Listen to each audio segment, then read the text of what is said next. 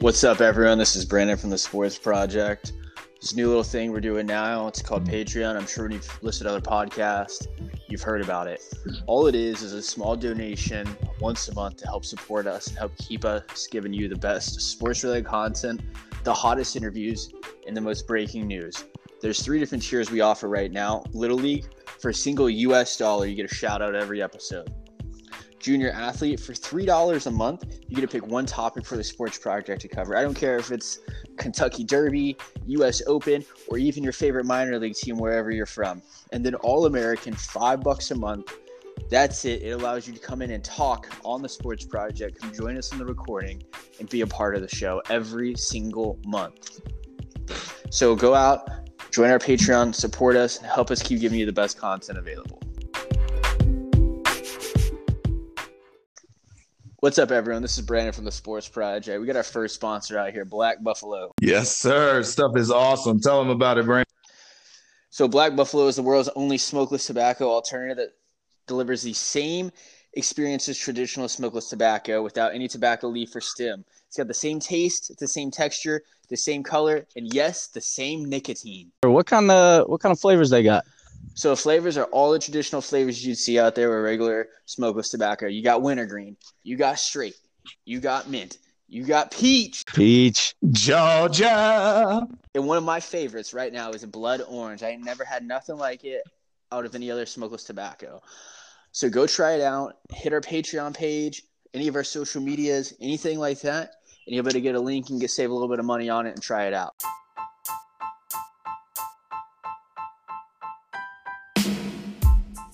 I'm John. I'm Kevin. This is Brandon, and you're listening to the Sports Project. All right, guys, welcome back to the Sports Project. I'm here as always with Brandon and Kevin on our little Last Dance series. We're talking about episodes three and four. Um, so let's get it started. What what did you guys think? Uh, let, us start with that. What did you guys think of episodes three and four? Um, I actually loved it, man. I mean, I, I think we started really kind of diving into the the meat and potatoes of the dynasty, if you will.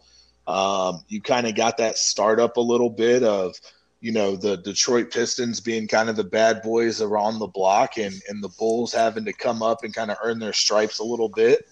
Um, we got to learn a little bit more about Dennis Rodman, who I've always found was a fascinating character. I'm sure we'll get into that. Um, and then I really just think you start to see, you know, kind of, you know, MJ's greatness and and who he really was as a competitor, um, and just his absolute drive to, you know, make his team great and him great. Yeah, I 100% agree. I've always loved the Bad Boys of Detroit and Jordan, that entire saga, and kind of how it.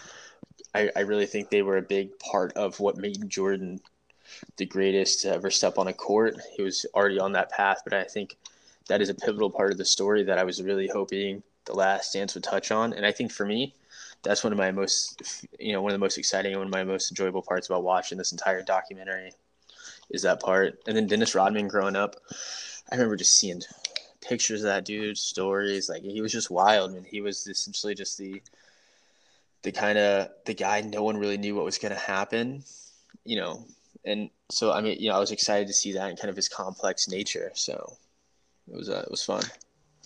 Well, he he was definitely the focal point for three and four, yeah. and I mean, like you said, he was. I mean, we I think everybody knew he was wild and crazy. Everybody knows Dennis Rodman, but I mean, I don't. I, I don't know that everybody knew exactly how that whole vacation thing went down and I mean to to take a vacation in the middle of a season, not not just in the middle of the season, but when he took it in the season, I mean, is insane. But to go, yeah, let me get 48 hours, and then ended up taking 80 plus.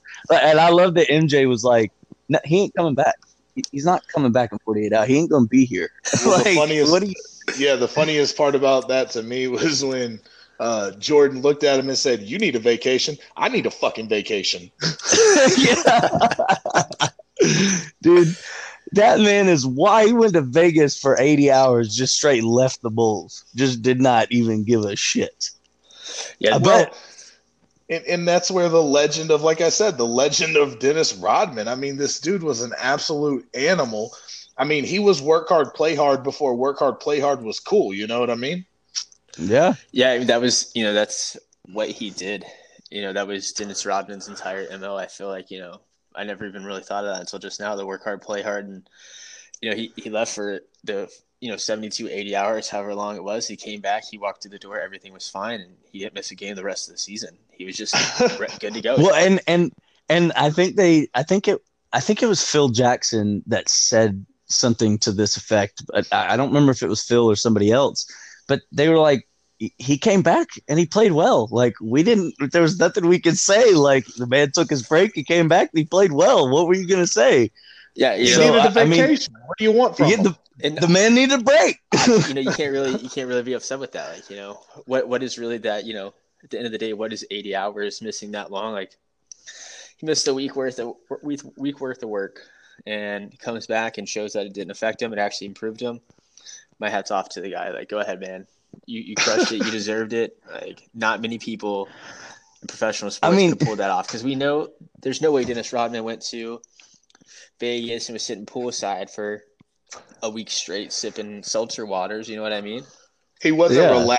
Let's put it that way. Yeah. yeah, Exactly. I exactly. mean, when you're in Vegas with Carmen Electra and she feels the need to hide from Michael Jordan, you're not just sitting by the pool enjoying, the, you know, the sunset.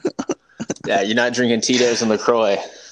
you know, Well, I mean, and here's the thing: at, at at some point, you do have to just go. I mean, what's 80 hours to a a, a, a whole season of basketball? I mean, don't get me wrong; he did take it off in a crucial 80. I mean, not a crucial 80 hours of the season, but uh, not exactly the you know beginning of the season. Um, but I mean, let let's just say let let's say Steph Curry win the to 2016 Warriors say he misses 80 hours of basketball. Do you think they're losing that many more games? I mean, I'm just saying.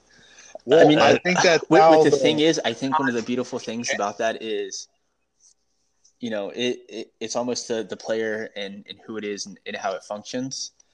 The Bulls, like, they lost they lost Rodman for 80 hours. If the Warriors had lost Curry for 80 hours, that would have broke the backbone of the team. But with the Bulls, like they were still able to manage and keep going. They Scottie and Jordan were able to kind of keep it going and, and not it's not the end of the world, man. And I think that him coming back refreshed, doing what Rodman does, like that was that's what the team needed. That's what he needed.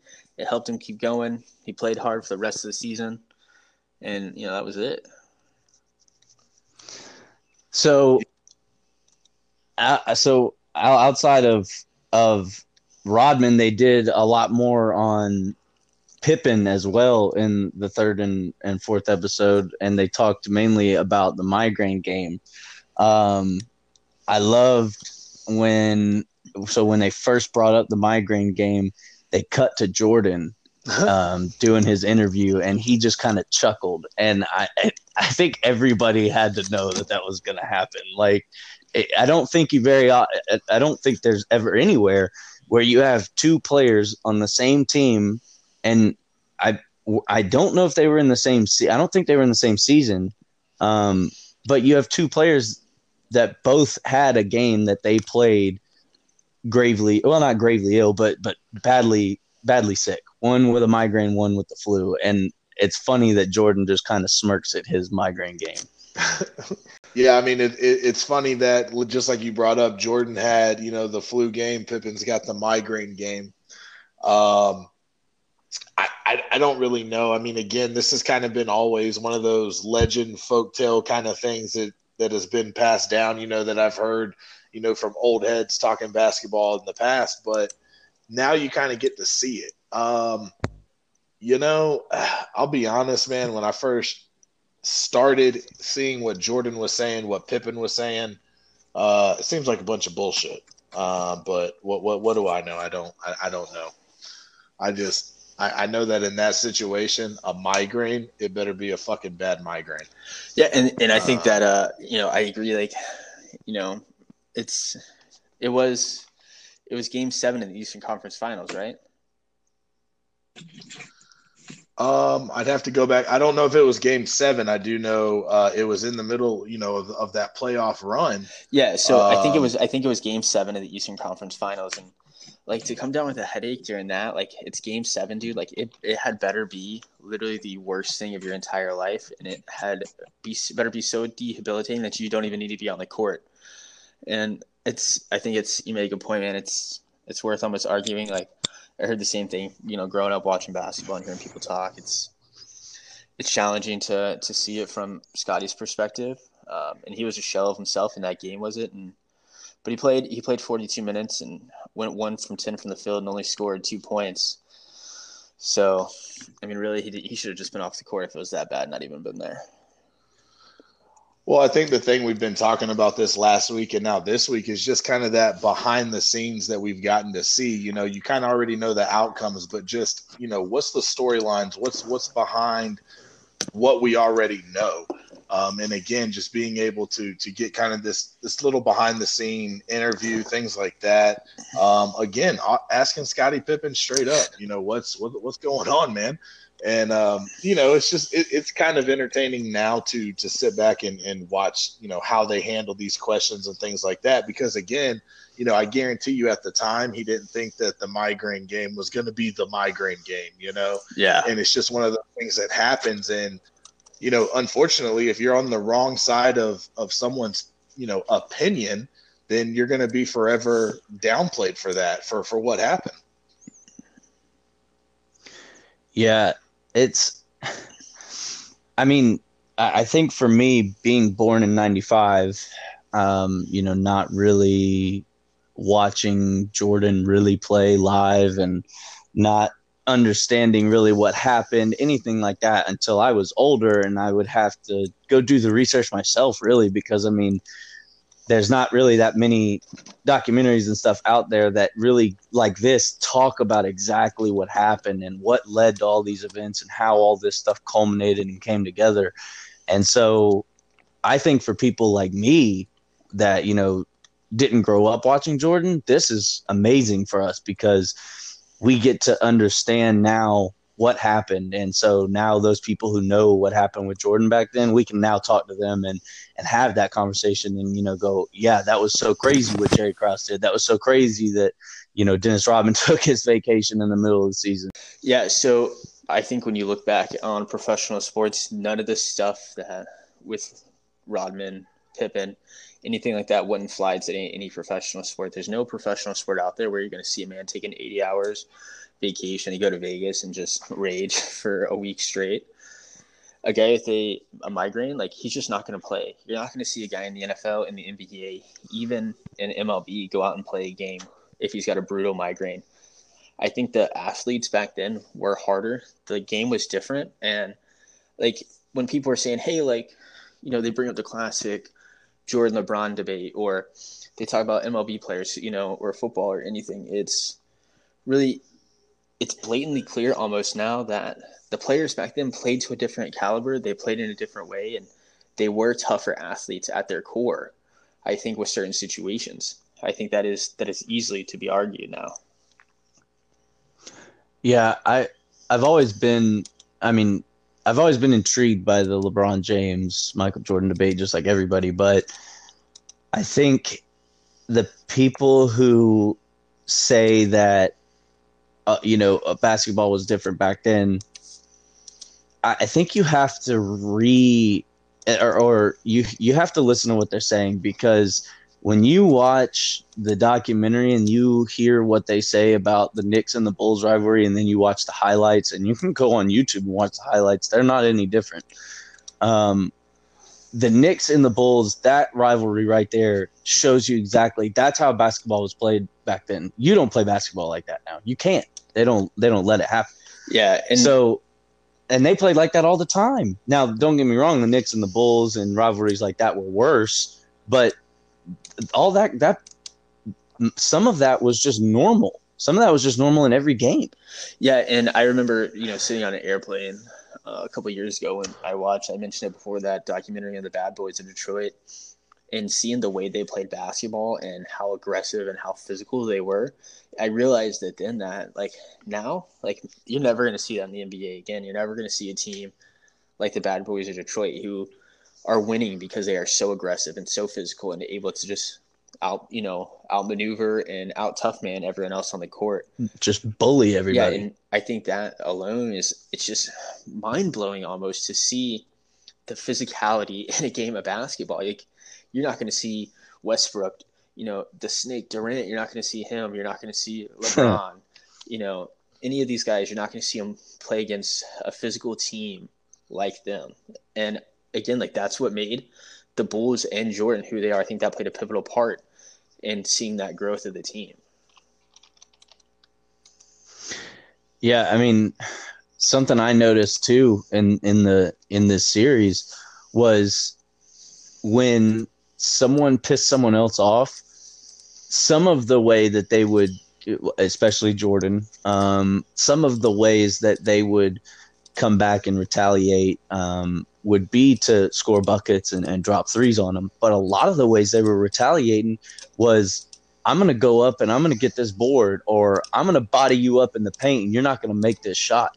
That's not what it is now. Now it is I'm going to bang this three in and you ain't going to stop me because I'm Steph Curry and I've got the best shot in the in the game. Yeah, and And like or or I'm Russell Westbrook and you can't stop me in the paint. Yeah, I would 100% agree. I think that the the way it's it's transitioned is you know, and not saying today's athletes aren't phenomenal and, and brilliant in what they do, they do, but they just play a different style of the game. I think. Yep. I they are just as talented. I I think so, but their style is just so different. You're not going to see a dude uh like Bill Laimbeer come up and and just body you. You know, on the court, you're going to see like you know John was saying, you're going to see Steph Curry hitting a three right past you know the half court line and being like, "Hey man, like you literally cannot stop me right here or anywhere on this court when I'm you know when I'm pissed off, I'm gonna make a shot." And it's almost as if you saw a true rivalry at its core back then, and you saw like a man and uh, you know on one team, a man on another team develop a rivalry throughout a game, and they played that way. And I think now what you're seeing is you're seeing more of a of a athletic athlete rivalry where okay i don't need to body you up you know in 2020 i need to outshine you with my raw talent and you know how i'm going to shoot the three or how i'm going to get around you and you know make a buck in the paint i think that's that's where the transition of the rivalry has gone i think it's fascinating to watch yeah, just being able to see how the game has evolved. And again, guys, we're we're, we're talking 20 years ago. We're not talking that long ago, and Yeah. um, you know, just how quickly athletes have changed. I mean, athletes in a matter of 20, 20, you know, plus years, some odd, they have gotten bigger, faster, stronger. Um, but you know, a lot of people would argue, you know, not only in, in basketball, but football, and I'm sure a lot of other sports, how the intensity has gone down. There's not as much physicality. There's not that that extra, you know, whatever it is that that, that, that people play with now. It's it's more of that finesse game instead of that physicality game where I'm going to destroy you. Speed kills. Yeah, I, I 100% agree. And, you know, it's, yeah, I, I think it's, the transition has been absolutely beautiful. And I've really enjoyed watching it, especially having this documentary expose that even deeper than what I think any of us Mhm. really, you know, could have comprehended before watching a quick, you know, 45 minute documentary on ESPN or something. So I, I know we've talked about the Pistons, the bad boy Pistons. So uh, as bad as they were, in a good way, it, I I I I always disliked Isiah Thomas for walking off the court, you know, like that. But when they interviewed him and he said what he said, I all respect gone. I lost all respect for that man. If I if he didn't get in the Hall of Fame, wouldn't be upset about it. Well, you and Horace Grant both. I mean, uh, I'll, I'll do it. I'll go ahead and say the quote. Quote was Isiah Thomas is a straight up bitch. End quote. I love it. Um, I, I I put a little smile on my face when I heard it. I'm I'm not gonna lie. Um, Yes. a- again, this is one of those things that we got to see behind the curtain. This is just one of those things. I knew about the Pistons walking off, but why the hell would you walk off? Are, are, are, you really that bad of a poor sport? You know, this and that. And again, like you said, John, with, with his excuses and, and, and trying to, to make it better than what it is, you know, in my opinion, it would just be better if you kind of own up to it. Hey, man, we fucked up. You know, it, it was a bad decision. It never should have happened. You, are the better man. Whatever it is, I, I think it would have been squashed a whole lot longer ago. Instead, this feud has been building for what, almost 30 years now? Oh yeah, yeah. Because it was it was the late '80s. Yep. When this when this all went down, and and I agree. You know, the whole walking off the court thing blows my mind. You know how how hard is it for you just to accept what what happened? And again, like I wasn't there. I don't know. I've never been in a situation like that, and it creates. I think it creates a challenge for for everyone on the team and everyone else in the league. Well, I think the the worst part of it was was that these teams, these rosters did not change that much during these times. In the three previous years, you know, the Bulls had to stand out there on the court, take their whipping, you know, handshake, congratulations, and move on. Um, because, yeah. you know, you're the big bad bully on the block who finally got punched in the face, and now you want to take your ball and go home. Well, go on, little Isiah Thomas. Horace Grant had it right. Yeah. Yep.